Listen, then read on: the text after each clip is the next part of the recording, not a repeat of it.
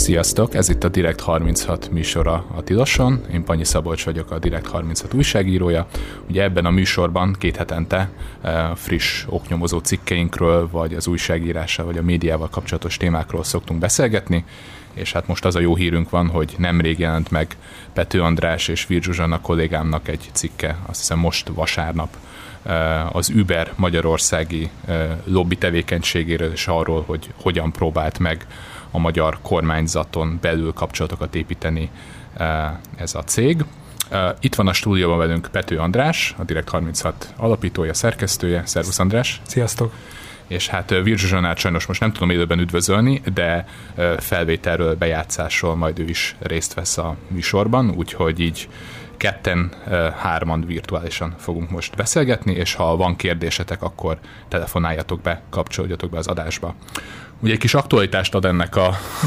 történetnek, ami végül is arról szól, hogy 2015-16-ban Magyarországon összecsapott az Uber nevű amerikai cégnek a lobbista hadserege a magyar taxis társadalommal, és hát a utóbbi jött ki a lobbizási versenyből győztesként, amikor a magyar kormányt arról kellett meggyőzni, hogy ez a, a, a taxizást, vagyis hát a carsharinget forradalmasító applikáció, ez vajon legális legyen a Magyarországon, vagy nem. Hát az aktualitás az ugye nyilván az, hogy nyilván követtétek a híreket, hogy itt ilyen hidezárások voltak az elmúlt órákban, hiszen a kormány szigorította a Kata nevű elég kedvező adózásnak a feltételeit, és hát a szigorításból, hogy, hogy nem leginkább a taxisok maradtak ki ismét, ami hát azért mutatja a magyar taxis társadalomnak a máig meglévő kicsit értelmezhetetlen, de azért közben pedig ugye 90, 91-es taxisból kell, 92 90, 90 őszén 90 volt, őszít, igen. de már régen volt nagyon. A ta- ta- taxis blokkád máig ható traumatikus élményét a, a politikai osztályra. Na de ne, ne fussunk ennyire előre vagy hátra az időben. Először is arról, hogy mi is ez a cég, tehát az Uber Files nevű nemzetközi projekt, ha jól olvastam, ugye András ennek a koordinálásában magyar részről te vettél részt. A számokat sorolnám, ha jól értem, akkor 180 újságíró 29 országból feldolgozott több mint 124 ezer különféle kiszivárgott dokumentumot, ami az Uber lobbizásáról szólt, és Közben már is van egy telefonálunk. Lehet, hogy egy taxis. Hello? Szervusztok, csak egy nagyon gyors kérdésem lenne. Még nem olvastam a cikket, csak a címét láttam, de mindenféleképpen elolvasom. Említette a felvezetőben, hogy ugye lobbistak a taxisok és az überesek. Én élek a gyanúperrel, de erre vonatkoznak kérdésem, hogy lehet-e azt tudni, hogy mennyire volt ez valós lobbizás, hiszen ugye a főtaxi, mint olyan egyedülálló szervezet, aki Budapesten a taxi fennhatóságát bírja, az ugye erős kormánybekötöttségű, tehát mennyire kellett ott igazándiból lobbizni a, a taxinak ehhez. És akkor várom a beszélgetést. Köszönjük szépen. Köszönjük szépen a kérdést. Nem tudom, András, hogy erre most szeretnél válaszolni esetleg, vagy kitérsz majd később, amikor már itt a, elmerülünk a részletekben? Így nagyon röviden azért azt el tudom mondani, hogy, hogy amúgy egyrészt most egyébként azért vissza kell menni az időben egy, egy 6-8 évet, tehát hogy most akkor egyébként a főtaxinak pontosan milyen volt a, bekötése, most azt én így, így, így kapásból így nem tudom, de egyébként a, ezekből az iratokból is nekem azért az volt a benyomásom, hogy, hogy volt valódi lobby tevékenység, már csak azért is, mert hogy így kormányzati szinten, így, így és viszonylag magas szinten, miniszteri szinten sem volt igazából eldöntött tény az elején, amikor az Uber itt megjelent, hogy akkor ezt most támogassák-e, vagy, vagy, vagy sem. Tehát volt ott legalább egy pár hónap, fél év, amíg, amíg nem volt teljesen lefutva ez a meccs. Na de akkor kezdjük a, kezdjük a legelejéről ezt a nyomozást. Tehát mi is ez az Uber Files pontosan? Mi ez a dokumentumcsomag, amihez a Guardian hozzájutott? Te, illetve a Direct 36 ehhez hogyan fért hozzá? ki volt, a, ki volt ennek a kiszivárogtatója, ugye most már ezt is tudjuk, és, és hogyan kezdtetek el nyomozni? Egyébként most már egy ilyen, ilyen viszonylag, mondjam, egy ilyen szokásos forgatókönyv mentén zajlott ez az egész történet, tehát a, a, ugye nem az az első, már a sokadik nyomozásunk, a, a, amiben részt veszünk, a, olyan projekt, olyan nemzetközi projekt, amelyet a az ICIJ, ez a rövidítése, ez a Tényfeltáró Újságírók Nemzetközi Konzorciuma nevű nevű, szervezet koordinált, vezetett,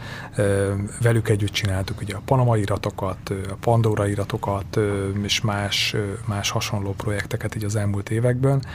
és, és így pár hónappal ezelőtt keresett meg a, az ICIJ-nek a, a felelős szerkesztője, és akkor mondta, hogy van egy új projekt, elmondta, hogy nagyjából miről van szó, tehát hogy az Ubernek a ilyen belső lobbizási iratai szivárogtak ki, jutottak el a Guardianhez, a, a brit, brit napilaphoz, és, és minket már azért kerestek meg, akkor ők már valamennyire így a feldolgozásnak egy bizonyos fázisán már túl voltak, és akkor látták azt, hogy vannak magyar vonatkozású szálak, magyar nevek előjöttek, és akkor mint régi partnert kerestek meg engem, illetve minket, és akkor így kapcsolódtunk be a munkába. Ez egyébként egy relatíve, hogyha még ezeket a nemzetközi projekteket nézzük, ez egy, ez egy ö, ö, relatíve olyan szempontból kisebb, hogy ez tényleg egy pár hónap alatt ö, lezajlott, ö, legtöbbször ezek a projektek, ezek egy másfél éven keresztül zajlanak. Itt ugye egy ö, olyan szempontból, és szerintem egyébként a sztorinak amúgy jót tett, hogy egy, egy viszonylag egy konkrét cégről, egy konkrét tevékenységéről volt szó, és egyébként így, így viszonylag ilyen,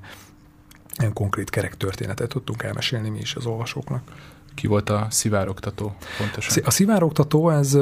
egy, az Ubernek az egyik akkori lobbistája, vezető lobbistája itt Európában, egy Mark McGann nevű férfi, aki olyan szempontból egy érdekes szereplő, hogy ő, ő amúgy, tehát a mi nevével, mi se tudtuk egyébként, így mondjuk így nagyjából sejtettük már így az, az utóbbi napokban, hetekben, hogy esetleg ő lehet az, de igazából azt a Guardian sem mondta el nekünk így mondták, hogy folyamatos kapcsolatban állnak a forrással, és valószínű, hogy majd nyilvánosság elé fog állni, már csak azért is, mert hogy azért azt is lehetett sejteni, hogy amint ezek az iratok kikerülnek, akkor az Uber szinte azonnal ki fogja találni, hogy, hogy mégis ki itt a, ki itt a forrás. Szóval, hogy, na, szóval, hogy visszatérve oda, hogy az ő szerepe azért is érdekes, mert több benne van ezekben az iratokban. Nagyon sokszor találkoztunk a nevével mi is, ahogy olvastuk ezeket az e-maileket, chat üzeneteket, és, és ő is követett el, csinált olyan dolgokat, amik hát visszásak, ellentmondásosak voltak. Ő egyébként most, amikor, a, amikor tegnap a guardian megjelent egy, egy interjú akkor így ez, erről beszélt, hogy ez, ezt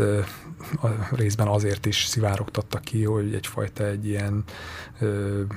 részt bűnbánásból is, meg, meg azért vezeklésből is, vagy nem tudom, hogy ez a jó szó rá, tehát, hogy valahogy helyre tegye azt a, azt a rosszat, ami az ősz rész, részvételével történt. Ezt te mennyire érzed őszintének egyébként ezt a deklarált motivációt? Mm, ö, igazából nincs, inkább úgy, úgy fogalmaznék, hogy nincs igazából feltétlenül okom, hogy ezt így kétségbe, hmm. kétségbe vonjam. Ő ezt, tehát ezt annak ellenére vállalta, hogy tehát tudja, hogy ő sem, tehát ő is sáros ebben a történetben. Ráadásul ugye ő úgy vált el az Ubertől, ezt nyilván most az Uber ezt így kihangsúlyozza, kidomborítja, hogy ő, ugye ott egy jogvita volt közöttük, és egyébként egy, tehát végül is egy ilyen peren kívül megállapodással zárult ez a, ez a jogvita köztük, aminek részeként ő pénzt kapott, vagy fog kapni. Ő egyébként azt mondja, hogy ő már a, ő már a McGannal, vagy a Guardian-nel már akkor elkezdett beszélni, amikor még nem volt eldöntött tény, hogy ő mondjuk megkapja ezt a pénzt, és ő annak ellenére uh-huh. ezt továbbra is támogatta és segítette, hogy ő mondjuk közben végül is számára valamennyire így kedvezően is alakult ez a dolog. Hm, ez érdekes. Akkor térjünk most rá a magyarországi uh, szállára az Uberfiles sztorinak, és Vir Zsuzsana kollégám, kollégánkkal ugye dolgoztatok együtt ezen a cikken. Zsuzsi ugye most nem tud itt lenni, de összefoglalta nekünk, hogy hogyan is nézett ki az Uber nevű applikációnak, cégnek a megjelenése Magyarországon. Az Uber az 2014 végén jelent meg Magyarországon, és akkor utána egy ilyen körülbelül egy ilyen másfél évet töltött itt. Ez egy elég viharos másfél év volt, amíg a cég ki nem vonult innen. Ö, ö, azt lehet látni az iratokból, hogy, hogy a, az Uber is ilyen prioritásként tekintett Magyarországra, mert hogy azt kell tudni, hogy akkoriban készült, vagy készülőben volt éppen a, a taxisokra vonatkozó rendelet, ami, ami országosan szabályozta, újra szabályozta a, a taxizásnak a működését. A másik fontos körülmény pedig az volt, hogy nem sokkal korábban született meg Budapesten az a taxis rendelet, ami egy ilyen hosszú évek vitáját lezárva végül is rögzítette a, hatósági áron rögzítette a, a, a taxizásnak a feltételeit, úgyhogy az árverseny az, az Magyarországon abban a pillanatban, amikor az Uber megjelent, akkor ez nem igazán működött,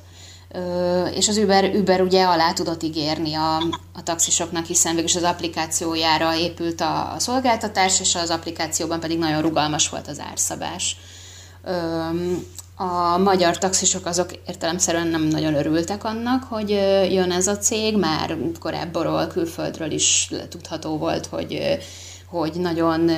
rámenősen viselkedik az Uber, hogy nagyon, nagyon gyorsan igyekszik bevenni a piacot, és hogy nem annyira törődik a szabályokkal, viszont, viszont cserébe elég népszerűvé szokott válni, a, főleg a fiatalabb utasok körében, és Magyarországon is pontosan ez történt hogy nagyon gyorsan több százan is csatlakoztak sofőrök az Uberhez, és nagyon gyorsan több tízezer ember töltött el az applikációt, és ők el is kezdték használni. És a, azt lehetett látni, hogy a taxisoknak hamarosan már érezhető volt az, hogy a forgalma visszaesett, úgyhogy, úgyhogy borítékolható volt egy, egy ellenállás a részükről. És akkor ezzel párhuzamosan zajlott ugye ennek a törvénynek a kidolgozása, a taxisok azok egyrészt nagyon szívósan lobbiztak a kormánynál, a saját érdekükben, és ugye az Uber ellenében. Az volt az ő fő érvük, hogy, hogy az Uber az, az nem tart be semmilyen szabályt, ami, aminek ugye a taxisoknak meg kell felelniük. Van, volt egy csomó előírás már akkor is, ami, ami,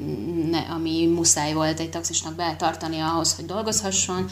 a hatósági engedélytől a szabványos taxi órán keresztül egy sor műszaki követelményig, hogy mondjuk mennyi idős lehet a kocsi, milyen típusú lehet a kocsi, milyen színű legyen,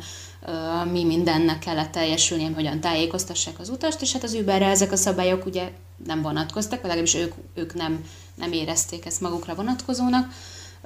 és ezért a taxisok azok egyrészt, ahogy említettem, lobbiztak, másrésztről pedig, pedig tüntettek is ellene több, több tüntetés is volt. Volt egy olyan alkalom, amikor azt hiszem, hogy három napig az egy nem hivatalos tüntetés volt, tehát nem a taxis szervezetek szervezték, de, de hogy néhányan, néhány, azt hiszem, talán néhány tucat taxisról volt szó, akik, akik lezártak ilyen fontosabb útvonalakat Budapesten, és akkor elég nagy, nagy dugók alakultak ki. És aztán, ahogy ment az idő, a, a, az Uber nek nem kedvezett a magyar szabályozás, mert közben megszületett 2015 nyarán a magyar, magyar rendelet, ami lényegében illegálisá tette az Ubernek a működését, és akkor ők még továbbra is még néhány hónapig maradtak Magyarországon, és működtek úgy, hogy, hogy a hatóságok részéről újra és újra ellenőrzéseket tapasztaltak, és hát nagyon sok Uber sofőrt meg is büntetett a NAV. És aztán aztán 2016 elején a kormány egy újabb jogszabályt hozott, ami már azt tette lehetővé, hogy tehát az volt a cél, hogy rászorítsák az Ubert arra, hogy tartsa be azokat a szabályokat, amiket még 2015 nyarán hatályba léptek. És hát ezt úgy tudták megtenni, hogy ebben az új magyar jogszabályban az szerepelt, hogy azokat az applikációkat, amelyikek nem felelnek meg bizonyos feltételeknek, azokat fel lehet függeszteni a, a működését. Tehát Például az Uber esetében arról volt szó, hogy nem volt hazai diszpécser szolgálata, meg nem volt hazai ügyfélszolgálata, amit kötelezővé tett a, a jogszabály, és, és ennek alapján fel lehetett volna függeszteni a működését. És az Uber is akkor vonult ki Magyarországról, amikor ez a törvény hatályba lépett volna. És körülbelül ez, ez, ez volt a, ez a viharos másfél év, ami, amit, amit itt töltöttek ők nálunk. Vír Zsuzsana foglalta össze az Uber eh, magyarországi megjelenését, és rögtön felismerült bennem egy kérdés, hogy most Uber vagy Uber, hogy kell ejteni? Hát szerintem valahogy egy, egymás között is Ubert, de most a... Ugye? de egyébként most, hogyha próbálom felidézni, a, mondjuk ugye Amerikából származik a, a cég, ez nem amerikai barátok, ismerősök is valahogy ilyen Uber-esen mm. mondják, biztos van egy kis tekerés benne, ahogy, ahogy ők ejtik. Volt közben egy telefonálónk, amit nem tudtuk sajnos felvenni éppen a bejátszás miatt, de kérlek hív minket újra, bárki is próbált telefonálni. Hamarosan majd elmegyünk egy kis zenére, ha visszajöttünk, akkor is nyugodtan hívjon bárki, akinek van kérdése az Uber Files-zal kapcsolatos Direct 36 nyomozásról. Ugye erről beszélünk most Pető Andrással, illetve Virgus Anna is bekapcsolódik felvételen. Még egy kérdésem lenne, csak még mielőtt tovább megyünk zenélni, és beszélünk a, a magyarországi lobbizásról, hogy ez a cég ez kiken keresztül próbált meg az Orbán kormányjal kapcsolatot építeni hogyan is néz ki ez az Uber applikáció, hogy hogyan működik ez az egész szolgáltatás. Ugye rég volt már, hogy ők itt voltak. Ó, visszatért a telefonálunk. Így van. Hello? Halló, jó napot kívánok. Jó napot kívánok. Hát vérzik a szívem a galamb lelkű, erkölcsileg teljesen tiszta taxisokért, akik annak idején a Ferihegyről becsapták a érkező turistákat. Volt, aki 1000 forintért, volt, aki 10 ezerért hozta be őket. Nem egészen értem, hogy aki nem tartja be a jogszabályokat, annak mi keresni valója van ebben az országban. Kösz, köszönjük szépen, a, a, ha jól értem, akkor ez egy költői kérdés, illetve egy, egy, egy komment volt inkább, mint, Kemény szavak. mint kérdés. Igen, hát én is azon gondolkoztam a cikken, hogy kicsit ilyen, ilyen, ilyen Alien versus Predator jellegű feelingje volt itt a, a, az überesek és a, és a taxisok harcának, de, de hogy hogyan működik ez az Uber applikáció?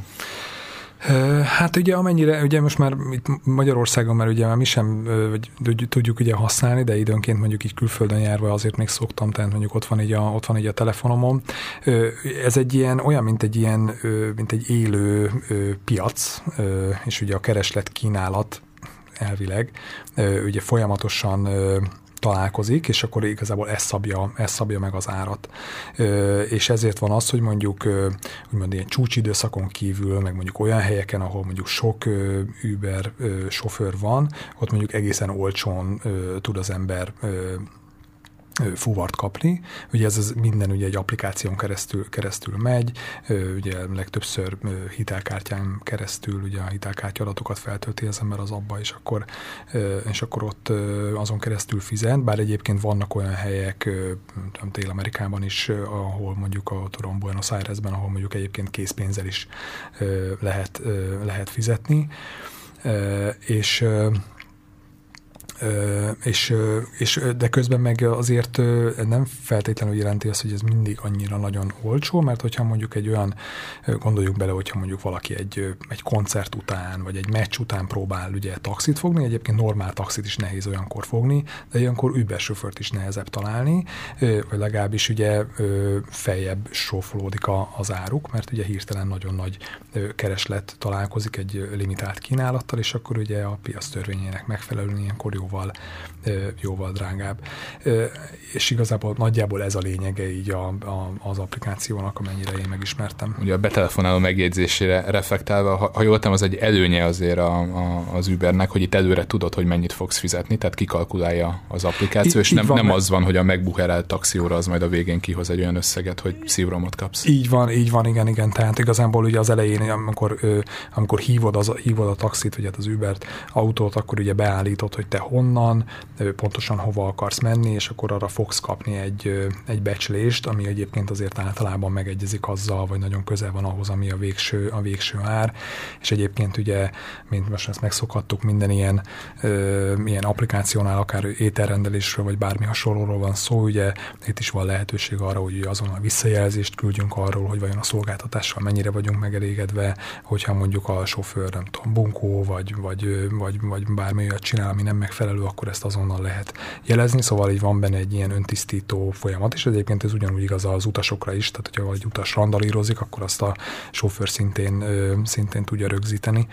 Szóval ilyen szempontból egyébként egy, nyilván egy ilyen, hát most már ez hozzászokhattunk, de főleg abban az időben, amikor ez ugye ez egy ilyen bő tíz évvel ezelőtt ugye elindult, akkor ez mégiscsak egy nagyon innovatív és korszerű dolog volt. Hát hogyan is lobbizott ez az amerikai cég Magyarországon? Elsőként arról kérdeznek András, hogy mit lehet nagyjából tudni arról, hogy jogilag hogyan van szabályozva a lobbizás? Ugye vannak országok, ahol elég szigorúan van ez véve, be kell jelentened magadat, le kell adnod, nem tudom, havonta, fél évente mindenféle dokumentumokat, hogy te, mint lobbista, kikkel léptél kapcsolatba.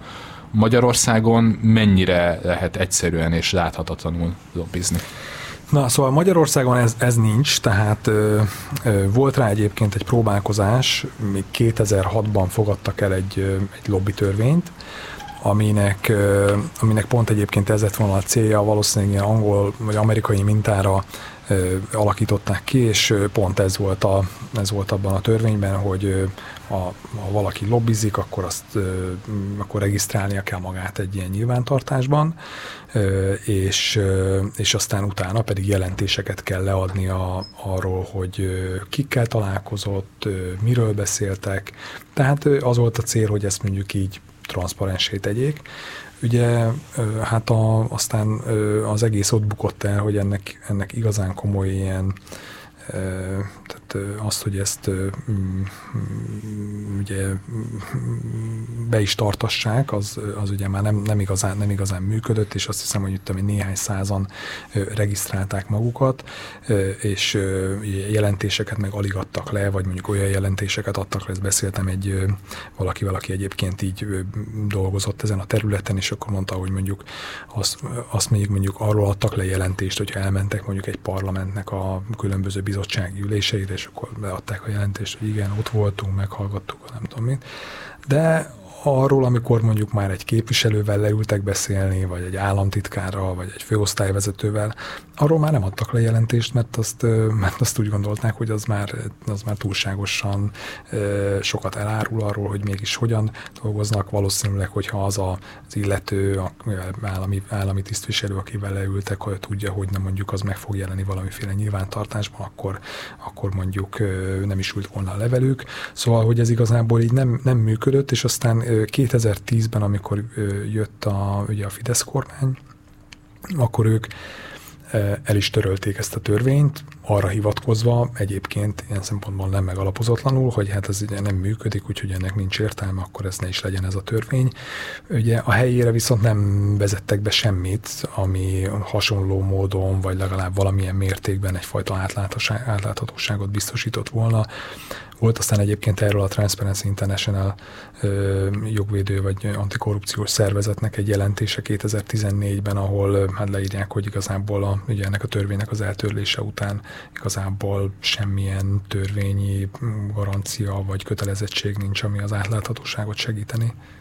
Kicsit ilyen deja vu érzésem van, hogy most ugye a képviselői vagyonnyilatkozatok ügyében, és mintha valami hasonló dolog történt volna. Itt visszatérve a lobbizásra, ugye elég kevés szó esett, ahogy követtem a magyar sajton az elmúlt időszakban arról, hogy mondjuk nagyvállalatok hogyan lobbiznak Magyarországon, pont ezért, amit ugye mondtál többek között, hogy nagyon nehéz információt szerezni, hiszen nincsenek nyilvántartások. Na de mi az, ami kiderült ezekből a kiszivárgott iratokból? És mennyi, magyar irat volt itt a 124 ezer között? Fú, hát ezt most így most pontos számot nem tudok mondani, de több, több, több ezer, mert ugye jellemzően e-mailekről van, van szó, meg mondjuk ilyen üzenetekről, chat, milyen telefonos üzenetekről, text, SMS-ekről, meg meg, meg belső feljegyzésekről, és az Uber egyébként azt csinálta, amit amit jellemzően csinál egy olyan egy külső szereplő, amelyik megjelenik mondjuk egy új, új piacon, oda megy olyan cégekhez, ilyen public affairs cégeknek nevezik ezeket, vagy ezek a cégek így hívják magukat, meg egyébként ezek így kicsit ilyen határterület a PR-rel, meg a kommunikációval. Szóval, hogy vannak ilyen ügynökségek, amelyek, amelyek ezt a szolgáltatást így árulják és hirdetik, és akkor azt mondják, hogy na, akkor neked van mondjuk valamilyen téma, amiben szeretnél érdekérvényesíteni, akkor mi, mi segítünk ebben. És egyébként ezt tette az Uber is. Első körben ők leszerződtek a Grayling nevű nemzetközi ügynökséggel, Ezzel egyébként nem is csak Magyarországra, hanem így régiósan, meg, meg azt hogy az Egyesült Államokban is dolgoztak egyébként ezzel az ügynökséggel. Csak aztán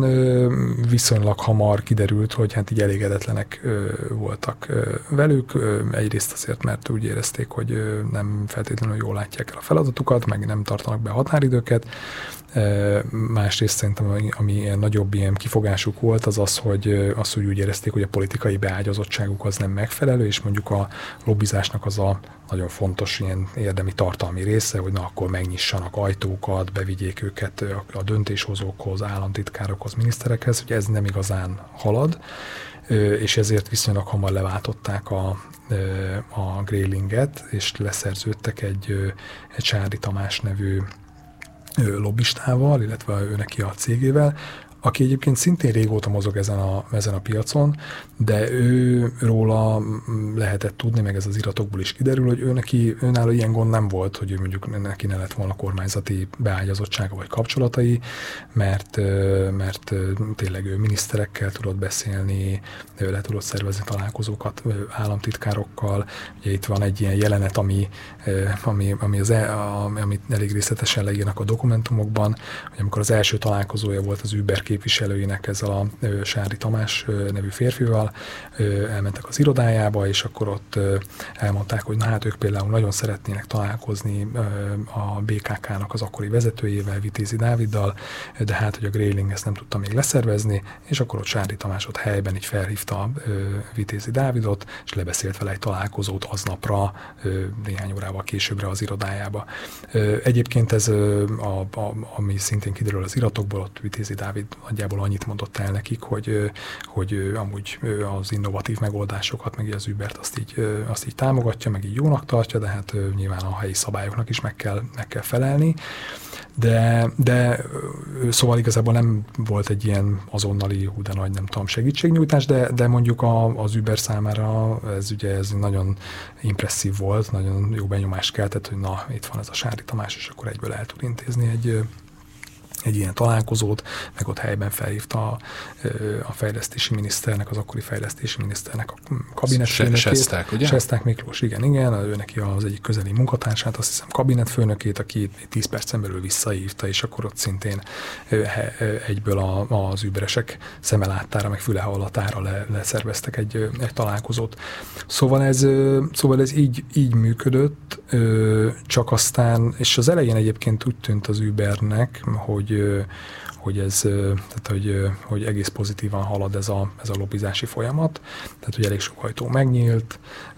úgy tűnt, hogy a kormányon belül sincs, ahogy azt a, így a műsor elején is említettem, hogy nem volt így ez egy teljesen lejátszott meccs, hogy akkor most itt a kormány az az Uber felé hajlik, vagy pedig a taxisok felé, de aztán viszonylag hamar szembe jött a, a valóság, meg, meg szembe jött az, hogy, az, hogy ez nem fog olyan, nem fog olyan könnyen menni, és igazából itt néhány hónapon belül kiderült, hogy, hogy nagyon nehéz dolga lesz az Ubernek Magyarországon. Mielőtt akkor beszélgetünk még egy kicsit arról, hogy milyen lobby erőt vetett be az Uber. Nézzük meg egy kicsit azt, és Vir Zsuzsannak kollégánk fog arról beszélni, hogy hát a taxisok hogyan reagáltak az Uber magyarországi megjelenésére, és ők miféle lobbizásba kezdtek a háttérben. Szóval a, a cikkhez ugye azon kívül, hogy volt ez a sok száz e-mail és egyéb belső irat, amit fel kellett dolgoznunk, azért próbáltunk egy kicsit a másik oldalról is tájékozódni, és azért én több, több taxis forrást is megkerestem, akik, akik háttérben vállalták a beszélgetést, egyébként anélkül, hogy részletesen tudtam volna beszélni arról, hogy mi van a kezemben, mert ugye ennek a nemzetközi együttműködésnek van egy olyan tulajdonsága, hogy, hogy nagyon szigorú szabályok vonatkoznak arra, hogy mi az, amit előre megjelenés előtt el szabad árulni. Ennek ellenére ezek a taxis források leültek velem beszélgetni, és hát én főként a lobbizási gyakorlatról, az érdekérvényesítésről kérdezgettem őket. Amit ők meséltek az Uberrel kapcsolatban, az hát nem meglepő módon nagyon negatív volt. A legfőbb problémájuk az az volt az Uberrel, hogy miközben ők nekik taxisként rengeteg szabálynak kellett megfelelni, addig az Uber ezt egyáltalán nem érezte magára nézve kötelezőnek. És,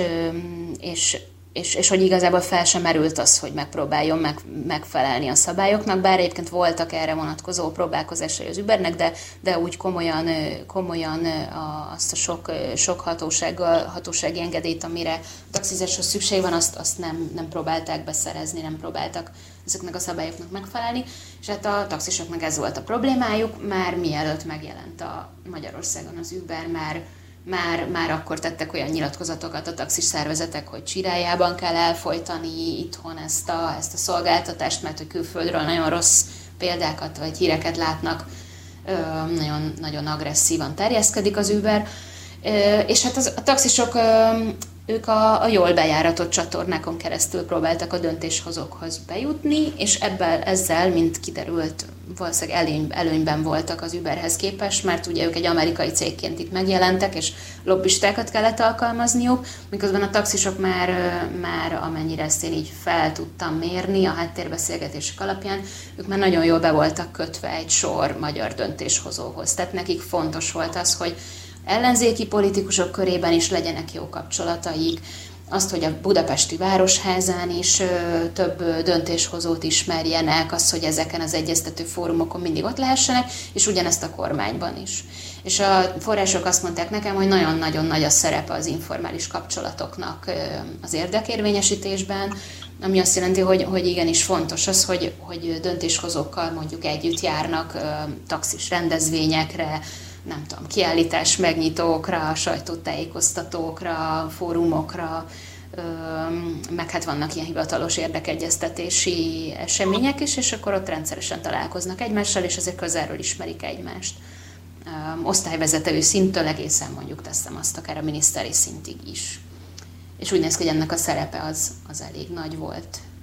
itthon, ahol azt is úgy is lehet tudni, hogy a, hogy a lobby tevékenység Magyarországon ez nem egy különösebben túlszabályozott terület, hogy finoman fogalmazzak, és,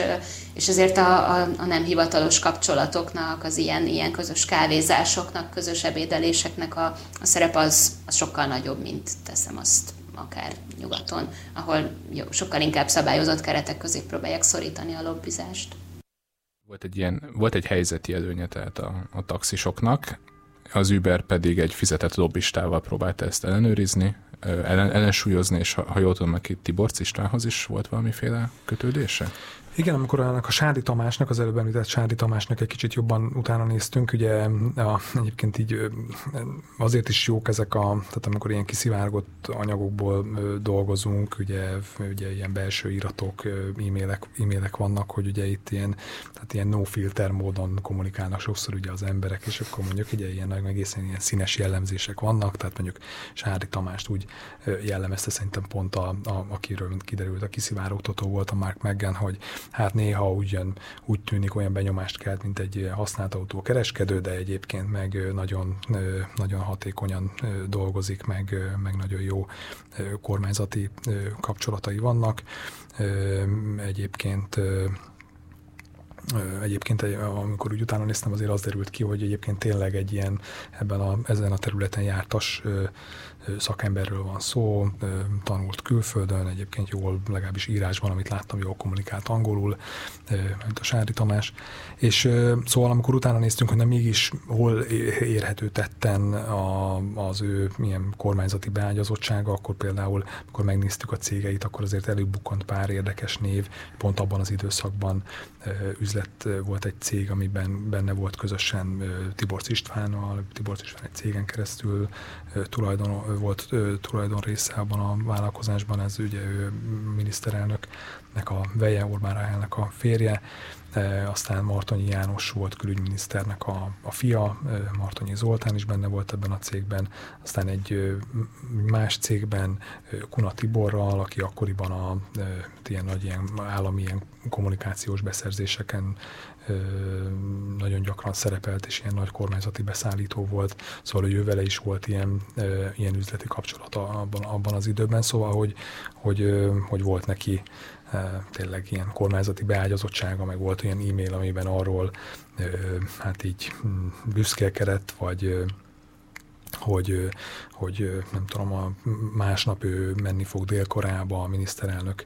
üzleti delegációjának a tagja lesz, és akkor ott majd fog tudni beszélni két miniszterrel, így az Uberről,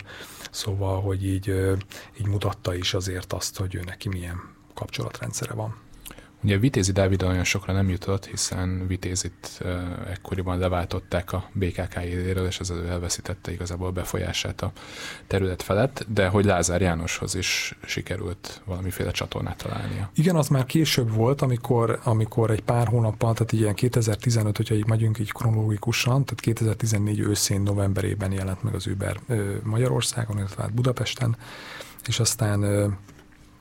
aztán 2015 elejére, addigra már azért világossá vált, hogy ez nem lesz egy ilyen fákjás menet az Uber számára. Ekkor volt egy olyan epizód, amikor amikor Sesták Miklós a nemzeti fejlesztési miniszter, akihez egyébként így a közlekedés tartozott, és egyébként ennek a taxis jogszabálynak, rendeletnek a kidolgozása is egyébként így a, az ő minisztériumában zajlott így elsősorban. Szóval, hogy ő vele volt egyébként lebeszélve 2015 februárjában valamikor egy pénteki napra, hogyha jól emlékszem, egy igen, mert február 13-a volt péntek, és az egyik e-mailben, mondom, megint csak ilyen színes anyagok vannak, hogy ott akkor így a, a, az egyik lobbista, hogy megérsz, hogy reméljük, hogy ez a mi szerencsés péntek 13-ánk lesz. Na hát nem igazán lett számukra szerencsés, mert hogy néhány nappal előtte Sesták Miklósnak a titkársága lefújta az egész találkozót, nem is adtak új időpontot, sőt, Sári Tamásnak a telefonját sem vették fel, meg nem hívták vissza, tehát ez jelezte, hogy itt valami, valami nem stimmel, és akkor volt az az epizód, amivel egyébként a cikk indul, hogy Sárdi egy rendezvényen így elcsípte a, a sesztákot, aki így a Sárdinak a későbbi beszámolója szerint ott akkor elég nyíltan elmondta, hogy hát az a helyzet, hogy a kormányon belül úgy ítélik meg, hogy, a, hogy az Uberrel való együttműködés, vagy az Ubernek a bármiféle támogatása, az politikaiak túl, túlságosan kockázatos, mert hogy a taxisok haragját kiváltja, és ezt a kormány nem akarja, nem akarja bevállalni. Egyébként így, így a kontextushoz szerintem fontos, ugye bár most megint ilyen forróbb időszakot élünk itt a kata tiltakozások miatt, de hogy ugye egyébként ez volt az az időszak, amikor szerintem az elmúlt 12 évben a kormánynak a legingatagabb volt a pozíciója. 2014 ősze, ugye most már kevesen emlékeznek rá, de ugye kitiltási ügy, netadós tüntetés, korrupciós ügyek sorozata, és akkor egyébként így a, lehetett látni az akkori felmérésekben is, hogy tényleg elindult lefelé a, a Fidesznek a támogatottsága. És, és szóval ez volt az a környezet, amiben a kormány nem akarta tényleg megkockáztatni, hogy akkor itt taxisztrákok legyenek, megtüntetések legyenek, úgyhogy így, így következett be végül is ez a fordulat. És hogy a kérdésedre válaszoljak, hogy, hogy hogyan került a képben mondjuk Lázár János, ő úgy, hogy, hogy az überesek tényleg egyébként azt, azt nem lehet mondani, hogy ne lettek volna nagyon dinamikusak, meg, meg, meg nyomulósak,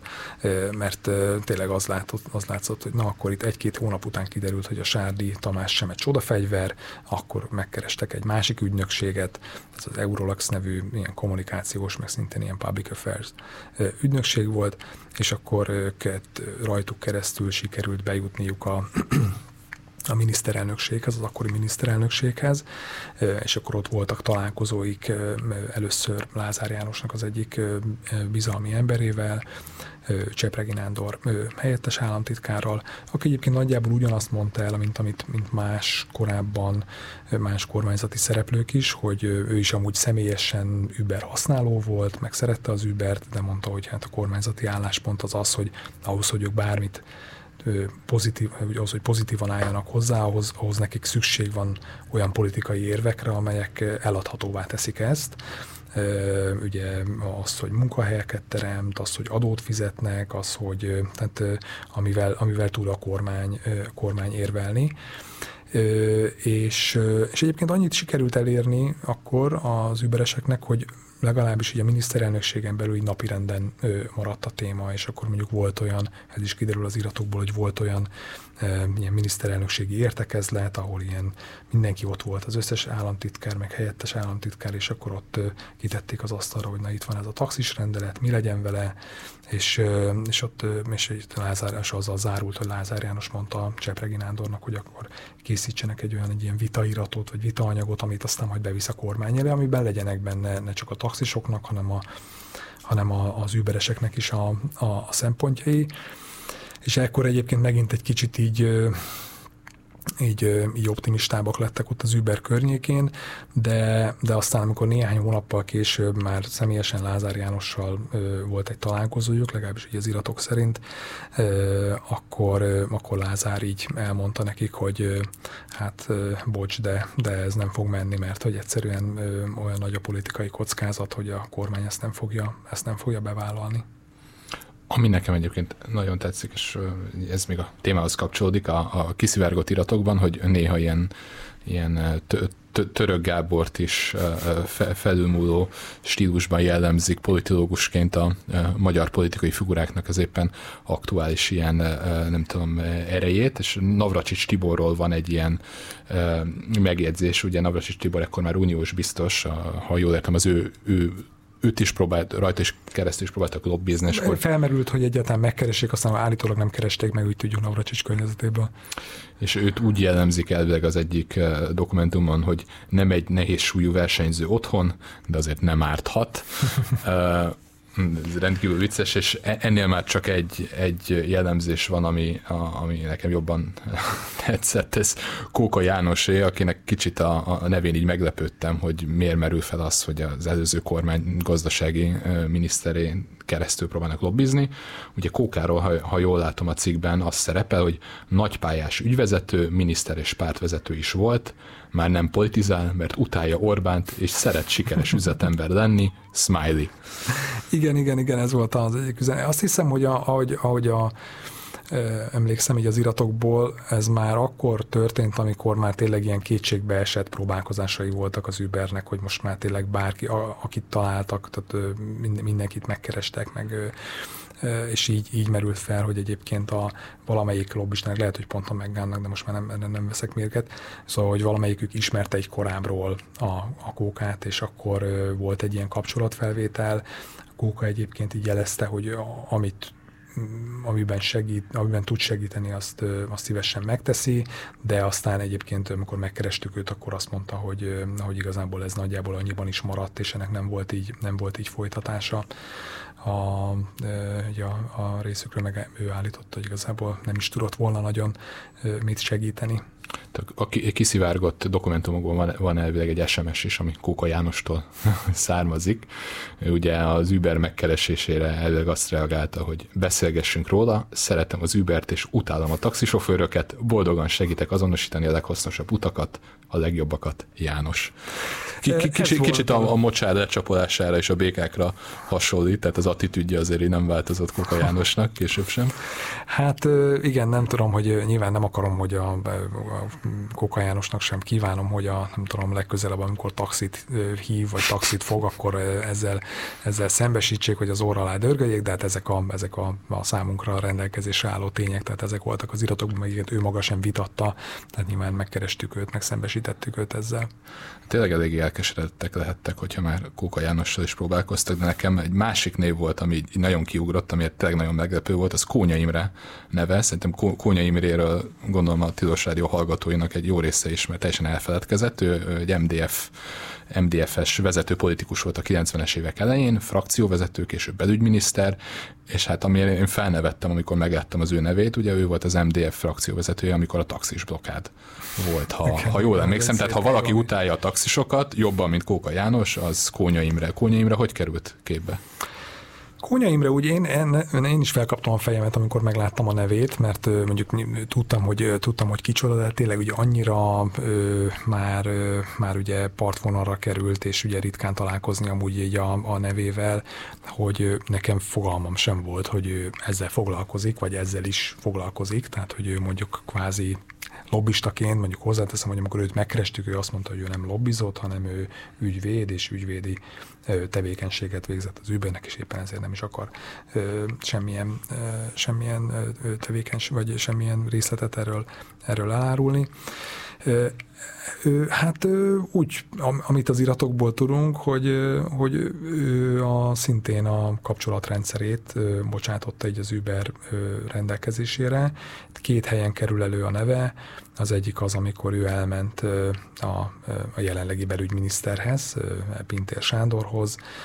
Nem tudjuk, hogy honnan ismerik egymást, feltételezhető mondjuk egyébként, hogy erről a belügyi vonalról lehet, hogy nem tudom, a belügyminiszterek össze. Hát amikor össze, ugye ő, ő belügyminiszter volt, akkor Pintér volt országos rendőr. Rendőr igen, rendőr, rendőri vezető volt, tehát biztosan, biztosan ismerik egymást ugye abból, a, abból az időből. Szóval ez összejött ez a találkozó, Egyébként ott is így, így Kónya Imre végül is nem olyan nagyon pozitív hírekkel ment vissza aztán az Uberhez, mert ugye a, a Pintér fogadta, meghallgatta, de elmondta, hogy igazából ez a, ez a rendelet ez, ez lesz, ez így lesz, és ugye az Ubernek elég komoly dolgokat meg kellene változtatni ahhoz, hogy, ahhoz, hogy, ahhoz, hogy, hogy maradhasson, illetve hogy megfeleljen a szabályoknak. Úgyhogy itt is igazából leginkább az az érdekes tényleg, hogy, hogy ebből számomra úgy kiderül az, hogy na mondjuk ha valaki Pintér Sándor, azt szeretné, hogy Pintér Sándor meghallgassa az ő azt, hogy az ő érveit, vagy azt, hogy bejusson Pintér Sándorhoz legalább egy közvetítőn keresztül, akkor azt mondjuk hogyan éri el ma Magyarországon, úgyhogy például ezek szerint Kónya Imrén keresztül, hogy mondjuk őt tanácsadóként, vagy ügyvédként, vagy valamilyen minőségben alkalmazza, és aztán egyébként az előbb említett Lázár János találkozót is az iratok szerint ő, ő intézte el, szóval úgy néz ki, hogy ilyen jellegű kapcsolatai is vannak. Akkor ha legközelebb, ami Pegazusos megfigyeléses ügyről írunk, akkor lehet, hogy nekünk is Kónya Imre szolgáltat kéne. Nem, tehát a pro bono vállal ilyet, akkor egyébként, egyébként miért ne, ugye mi nem, mi nem fizethetünk, de, de a vállal ilyet ingyen, akkor akár. És végül mi derült ki nektek az iratokból, illetve a háttérbeszélgetésetekből, hogy miért, miért nem engedélyezte az Ubernek a magyarországi működését a magyar kormány, és itt nem a, nem a jogi ilyen bullshitre vagyok kíváncsi mm. nyilván, amivel előjöttek, hogy nem tudom, nincs dispatcher szolgálat, tehát gondolom azért nem ez volt a fő ok. Politikaiak miért tartották okosabb döntésnek azt, hogy az Uber-t betiltják, mint azt, hogy hagyják működni? Mm. Hát amit, ami így visszaköszönt, ugye több helyen is a, a ugye Sesták Miklós is ugye ezt mondta el a, az Uber lobbistájának, de egyébként ugye Lázár János féle találkozóról is ilyen jellegű információk vannak az iratokban, hogy egyszerűen ez, hogy politikailag túlságosan kockázatosnak ítélték meg azt, hogy újat hozzanak a, a taxisokkal, és, és egyébként az azért mondjam, az is egy tanulságos része a történetnek, hogy erről majd ugye szerintem beszélünk majd később, hogy, hogy aztán onnantól, hogy eldőlt, hogy akkor na az Ubert nem támogatjuk, és hogy ezen a taxis vonalon fogunk tovább menni, akkor ugye beindult az államgépezet is, és ugye nagyon szigorú NAV ellenőrzések követték, meg a nem tudom, a, volt, amikor az Ubernek ilyen fagyigosztási, ilyen PR akció volt, akkor még a fagyit is ellenőrizte valamilyen hatóság. Szóval, hogy és persze nyilván lehet erre azt mondani, hogy hogy ha amúgy is lehetett tudni, hogy az Uber nem feled meg a szabályoknak, akkor azt ugye, akkor ugye érvényesíteni kell, meg be kell tartatni a szabályokat, ellenőrizni kell őket, de ugye pont akár ugye itt, hát nem tudom, betelefonálóktól is ugye, meg szerintem majdnem mindenkinek van, mindenkinek vannak olyan történetei, mondjuk akár a, akár a taxisoknak a taxisoknál felmerülő problémákról szólnak, és ott meg azért mondjuk nem történtek ilyen, vagy nem tudunk legalábbis ilyen tényleg ilyen kampányszerű akciókról, ellenőrzésekről. Tehát amikor egyértelművé vált az Orbán kormány politikai akarata, hogy a taxisoknak kedveznek, és az Ubert igazából ki kell nyírni, vagy hát el kell lehetetleníteni az ő, működésüket, akkor elkezdődtek a mindenféle hatósági vegzálások, hogy értem, ez adóhatóságot jelent főként? Ez leginkább a NAVot jelentette egyébként, tehát ellenőrizték a, ugye itt a, a sofőröket, ellenőrizték a ö, leginkább egyébként őket, tehát hogy ugye nem tudom, van-e adószámuk, meg, meg, meg, meg hogy ugye rendben vannak a papírjaik, meg az autójuk, meg minden. Ahogy mondom, egy bizonyos szempontból, hogy mondjam, persze be kell tartani mindenkinek a, mindenkinek a szabályokat. Itt azért érezhető volt, hogy ez egy ilyen nagyon masszív és ilyen nagyon ilyen, ilyen kampányszerűen, kampányszerűen zajlik. És hogy lekerekítsük most ebben a blogban a magyarországi rövid történetét az Ubernek, hogyan végződött ez a sztori? Úgy, hogy aztán, aztán lényegében olyan jogszabályok születtek, amik egyértelművé tették, hogy akkor itt igazából vége a, vége a dalnak, tehát ott volt egyébként egy olyan kijelentése is Fónagy Jánosnak, a, a Fejlesztési Minisztérium államtitkárának, hogy az új szabályok lényege az, hogy az Uber álljon be a sorba, és akkor ezt igazából az Uber már nem meg sem várta, azt hiszem, hogy hatályba lépjenek azok a szabályok, hanem így lekapcsolták a dolgot, és, és elhagyták az országot. Ugye a cikketekből kiderül, idézitek Fekete Zoltánt, aki a, az Uber Magyarország irányvállalatának az ügyvezetője volt, hogy az Uber kivonulásakor, kivonulásáig 1200 Uber sofőrjük volt Magyarországon, 160 ezer felhasználójuk, és több millió Budapesten megtett kilométer kövezte így a, a, a, a működését ennek a cégnek. Ugye 2016 nyara óta már nincsen Uber. Nincs, és egyébként még érdekes, ebben nem megyünk bele nagyon a, a cikkben, de ezzel így a, a munka során így foglalkoztunk. Ugye van ma is egyébként Budapesten olyan szolgáltatás, ami egyébként így a, a technológiáját tekintve ugye hasonló a, az Uberéhez, ugye ez a Taxify, most ugye Bolt néven, Bolt néven fut. Ugye a nagy különbség, hogy ők ugye elfogadtak minden szabályt, tehát ugye a, a kocsik lefestésétől kezdve a fix tarifák. A fix tarifák. Én nekem egyébként nyilván ami ezt, ezt valószínűleg kevesen ismerik el ugye a szereplők közül, de ugye a, ugye a fix tarifa, tehát az, hogy az Uber nem akarta elfogadni azt, hogy hogy ő is, tehát nem akartak fix tarifával dolgozni. Ugye az ő nagy újításuk ugye pont ez a dinamikus árképzés volt, és, és valószínűleg egyébként ugye ez fájt leginkább ugye a taxis ágazatnak is, főleg azután, hogy ugye nem sokkal előtte, ugye egy-két évvel előtte fogadták el Budapesten ugye azokat, azt a rendeletet, amelynek értelmében ugye ilyen fix, fix árszabás lett. Ez itt a Direkt 36 műsora a Tilos Rádion, ahol arról beszélgettünk, hogy Pető András és Virzsuzsannak kollégáim vasárnap megjelentettek egy cikket nemzetközi együttműködésben az Uber Files projekt részeként arról, hogy az Uber hogyan lobbizott Magyarországon, és próbált kapcsolatokat képíteni az Orbán kormányjal, de hát ennek a sztorinak is azért volt elég sok más nemzetközi szála is, és Virzsuzsi összefoglalta nekünk, hogy mire jutott a nemzetközi újságíró csapat, tehát Magyarországon kívül miféle lobbistákat tudott magának megszerezni az Uber. Amellett, hogy, hogy Pető András kollégámmal átnéztük részletesen a magyar vonatkozású iratokat ebben az iratcsomagban, amellett azért ugye dolgozott még rajtunk kívül 180 újságíró ezen a projekten, Egyrészt ugye a Guardian, a brit Guardianhez szivárgott ki ez a 124 ezer dokumentum az Uber belső levelezéséről, memóiból, meg egy sor, sor chat üzenetéből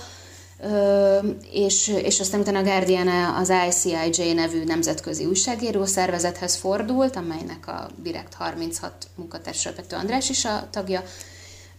és az ICIJ szervezte ezt a munkát. És hát ez a 124 ezer irat, ez nagyon sok, nagyon sok nemzetközileg is ismert politikus nevét tartalmazza, nagyon sok döntéshozó, nagyon sok megkérdőjelezhető találkozó és gyakorlatnak a, a, a sztoria került elő belőle. Ezek az iratok, ezek 2013 és 2017 közötti időszakról szólnak, amikor az Uber egy pici startupból egy óriási megacéggé változott, ami több tucat országban volt jelen a világon, több száz városban. És hát ezt, ezt a, az iratokból is látszik, meg egyébként is már, már azért lehetett tudni, az Uber egy olyan, olyan módon érte el, hogy, hogy jellemzően azt a gyakorlatot követte, hogy egy országban megjelent és megpróbálta úgy letarolni a piacot, hogy azzal annyira nem foglalkozott, hogy a helyi szabályoknak megpróbáljon megfelelni, hanem inkább azzal foglalkozott, hogy jó sok pénzt költött arra, hogy lobbistákat alkalmazzon, és, és ilyen nagyon a rámenős technikákkal próbálja azt elérni, hogy, hogy az ő képére formálják a szabályozást, vagy esetleg elérje, hogy őre ne vonatkozzanak a, a taxizásra vonatkozó szabályok. Az Uber ugye mindig azt mondta magáról, hogy ők nem, nem taxitársaság, meg nem taxizással foglalkoznak, hanem közösségi fuvarozással, stb. De azért emellett, emellett a, a, az adóelkerülés is egy visszatérő probléma volt velük szemben. És hogyha megnézzük, hogy ezekből az iratokból mi derül ki a lobbizással kapcsolatban, akkor azt lehet látni, hogy, hogy egészen magas szinteken is megnyíltak az ajtók az Uber vezetői között, vagy vezetői előtt. Az egyik például, egy jó példa rá Emmanuel Macron, ugye mostani francia elnök, akkor éppen miniszter volt a 2010-es évek közepén, és például egy belső üzenetből látszik, hogy amikor Párizs, nem Párizsban, Marseille-ben elkezdtek a taxisok elég, elég keményen tüttetni az Uber ellen, és, és elég káoszba fulladt a városnak a közlekedése egy pár napra, akkor, akkor a Macron az a saját befolyását latba vetve próbálta az Ubernek kedvezően elsimítani ezt a, ezt a, ezt a kibontakozó feszült helyzetet. Aztán például vannak, nagyon sok irat szerepel a, a Davoszi Világgazdasági Fórumról a 2016-ban, ahol, ahol ugye a, a világ vezető hatalmai, és azoknak is, a, ott is az országvezetők voltak jelen nagyon nagy számban, ott vannak iratok, amikből látszik, hogy Travis Kalanick, ugye a Ubernek volt ő a, az alapítója és a cégvezetője, ő, ő egy sor döntéshozóval tudott leírni, van, tudott találkozni. Van egy, egy üzenet, amit a, a, a, az egyik munkatársa küldött neki. Az egyik nap egy, egy alelnökkel és két miniszterelnökkel találkozott, aztán utána elment egy orosz oligarchának a buliára, aztán leült egy, egy beszélgetésre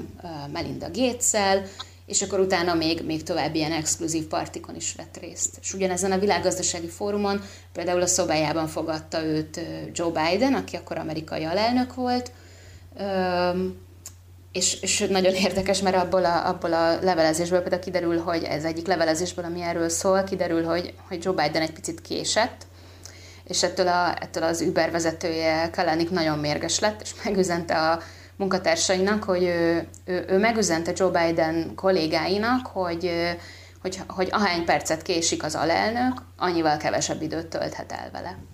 És hát ez a, ez a stílus, ez úgy, úgy jellemző volt a, úgy általában az iratok alapján nagyon sok, sok mindenre, amit az Uber intézett. Miközben amúgy ők, ők azzal is tisztában voltak, hogy nagyon sokszor illegálisan működnek. Erre is vannak példák, van, van, van amikor az Ubernek a kommunikációs vezetője egy üzenetben írja, hogy hát azért vannak problémáink több országban is a törvényhozással, mert egyszerűen, idézem, kibaszottul illegálisak vagyunk. Um, a, még a, egy másik példa, ami eszembe jut erről, amikor, a, amikor egy lengyel Uber dolgozó arról érdeklődött, hogy, hogy uh, hogyan is kellene itt a szabályozásba beilleszteni Lengyelországban az Uber működését, és akkor az volt rá a válasza az egyik európai vezetőnek, hogy hát nincsen erre vonatkozó, vonatkozó tervünk, általában úgy szokott működni, hogy megjelenünk, és aztán kezdődik ez a szabályozási meg jogi szarvihar. Ez is, ezek is ilyen szép angol kifejezések, amikkel ők éltek egymás közt. Um, Egyébként, akik még, hogy akik még mondjuk fontos nevek itt felmerülnek, például Barack Obama volt amerikai elnöknek több közeli kampánytanácsadója is segítette az Ubert,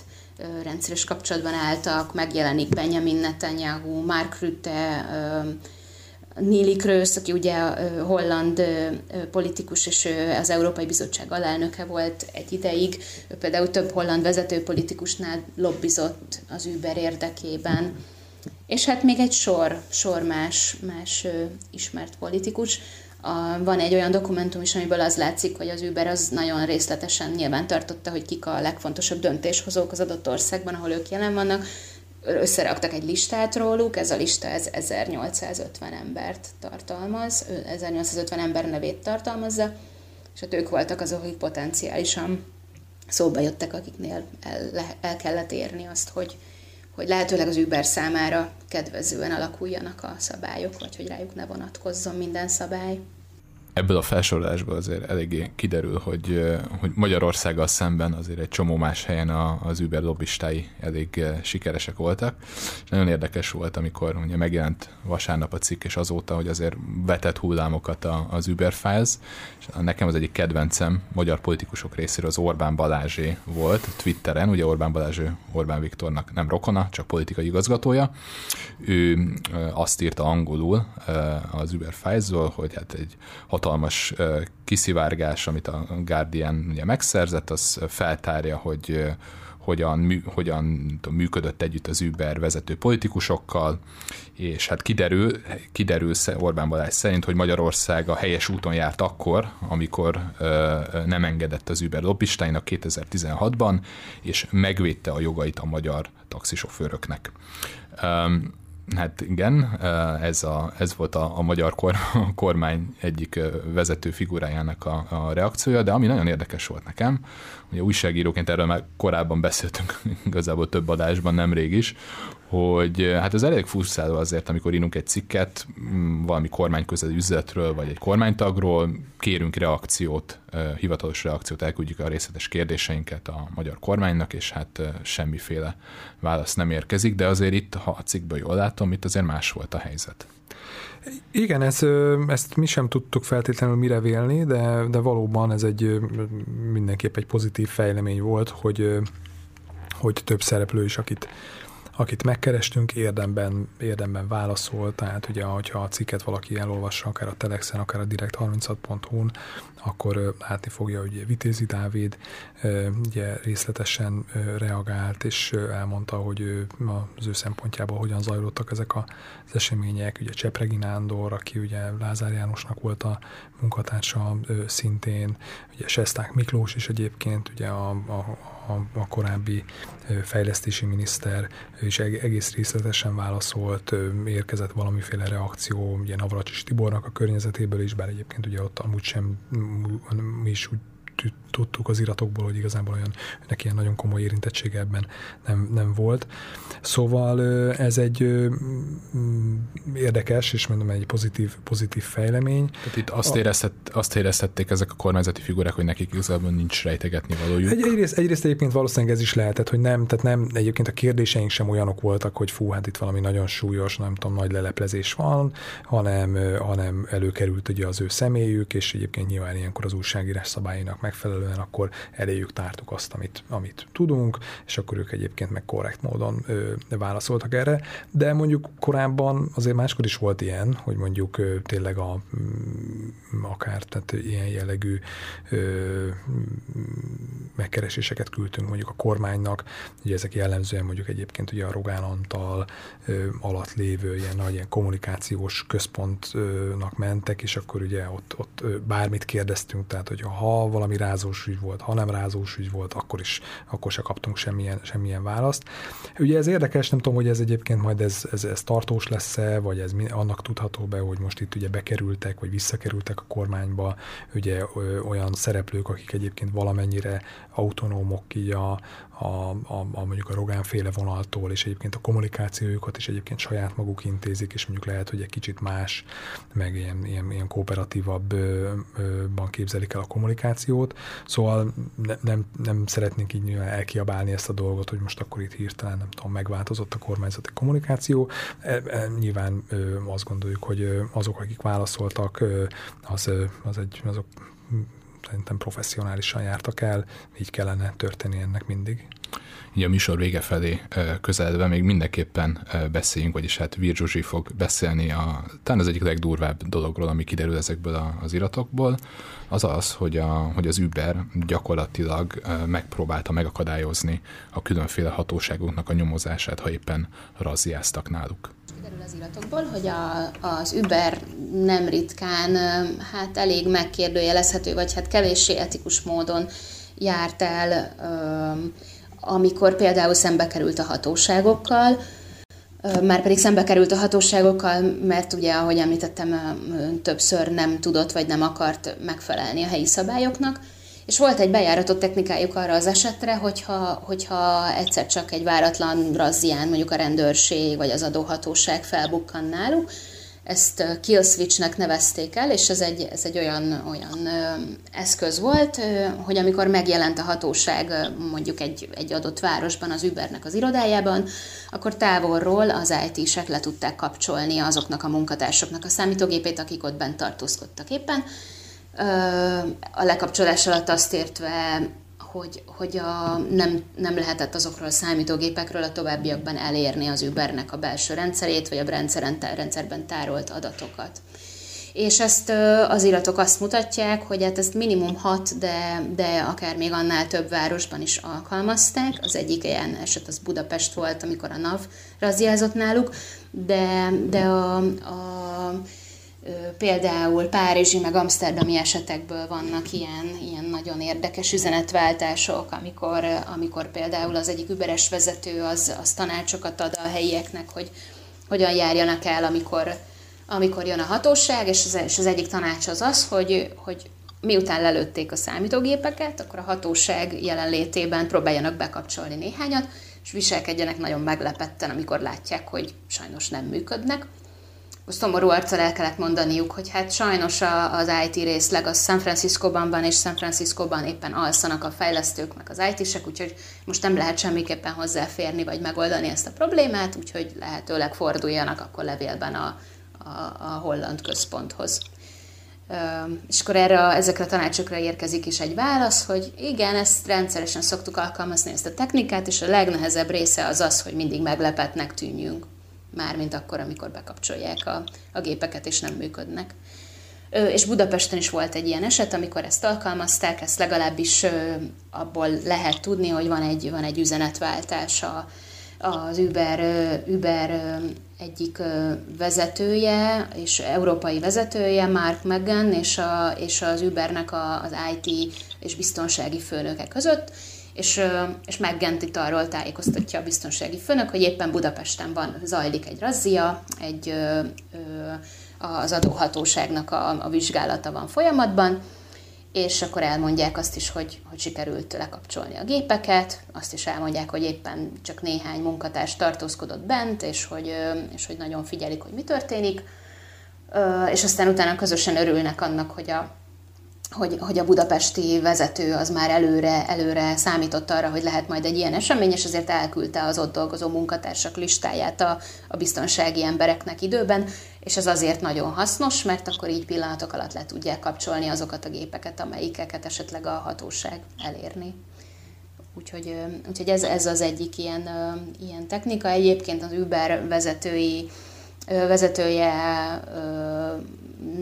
azt, azt mondta, nem a jelenlegi vezetése, hogy, hogy ilyet már jó pár éven nem alkalmaznak, és hogy, és hogy nem, nem tartják a jelenlegi értékeikkel összeegyeztethetőnek ezt a gyakorlatot, mármint azt, hogy nem, nem működik ez együtt a hatósággal. Öm, és, és hát az, a, az, az, ebben az üzenetben említett Mark McGann pedig, pedig azt mondta erről a, a, a Kill switch kapcsolatos kérdésekre az ICIJ és a Guardian újságíróinak, hogy, hogy valahányszor ő, ő ezzel kapcsolatban tett valamit, akkor azt mindig a saját, saját vezetői, a saját főnökeinek a kifejezett utasítására tette. A másik, másik eset, amit még érdemes esetleg említeni, az a, az, az ellentmondásos viszonya volt az Uber vezetésének a, a, az időnként az Uber sofőröket érő erőszakhoz mert hogy miután ugye nagyon sok helyen feszült volt a helyzet, ezért előfordult olyan, hogy, hogy az Uber, Uber sofőröket mondjuk valamilyen módon megverték, megdobálták az autójukat, megrongálták az autójukat, és az ilyen esetekben bizonyos iratok legalábbis arra utalnak, hogy, hogy egyes Uber vezetők lehetőséget láttak, itt PR lehetőségre gondolunk a, arra, hogy, hogy a hogy, hogy egy kicsit ö, ö, szimpátiát nyernek ezek, a, ezek az erőszakos esetek az Ubernek és az Uber, Uber sofőröknek köszönhetően. Erre egyébként vannak is jelek az üzenetváltásokból, az egyik például magától Travis Kalaniktól származik, aki az úgy fogalmazott egy ilyen alkalommal, hogy tulajdonképpen az erőszak az garantálja a sikert, de más üzenetekben is szerepel például, hogy a káosz az, az nem feltétlenül haszontalan az Uber számára, hogyha, hogyha káosz alakul ki az utakon, vagy hogyha a taxisok tüntetésbe fognak, szóval Szóval volt még egy ilyen nagyon, nagyon ö, problémás hozzáállás is a, a, a, az Uber sofőrökkel kapcsolatban a, az Uber részéről. Az Uber kiszivárgott irataiból kiderült, hogyan nyitnak meg lobbisták ajtókat az Orbán kormányban. Ez volt az a cikk, amit Pető András és Virzsuzsi kollégám írt a Direkt 36-on, amiből kiderül, hogy hát többek között még Kóka Jánost is megpróbálták reaktiválni az Uber nevű amerikai cégnek a lobbistái. Sikert, hát őt sik, sikertelenül, ha jól értem, tehát ő, ő, ő se lett végül teljes lobbista, de hát még ha lett is volna, akkor se tudták volna legyőzni a magyar taxis lobbit. Úgyhogy olvassátok el a cikket a direkt36.hu oldalán, ez volt a mai műsorunk, én Panyi Szabolcs voltam, és mielőtt elköszönök, van egy fontos felhívásom, támogassátok a Tilos Rádiót, rendszeres adományozási programot indított útjára a rádió, ha rendszeresen támogatjátok a Tilost, azzal a stabilitást támogatjátok, és a rádió fennmaradását, és ha már a Direkt 36 munkatársa vagyok, akkor kicsit hadd beszéljek haza. A Direkt 36 is egy non-profit szervezet, mi azért tudjuk az oknyomozó munkánkat végezni, mert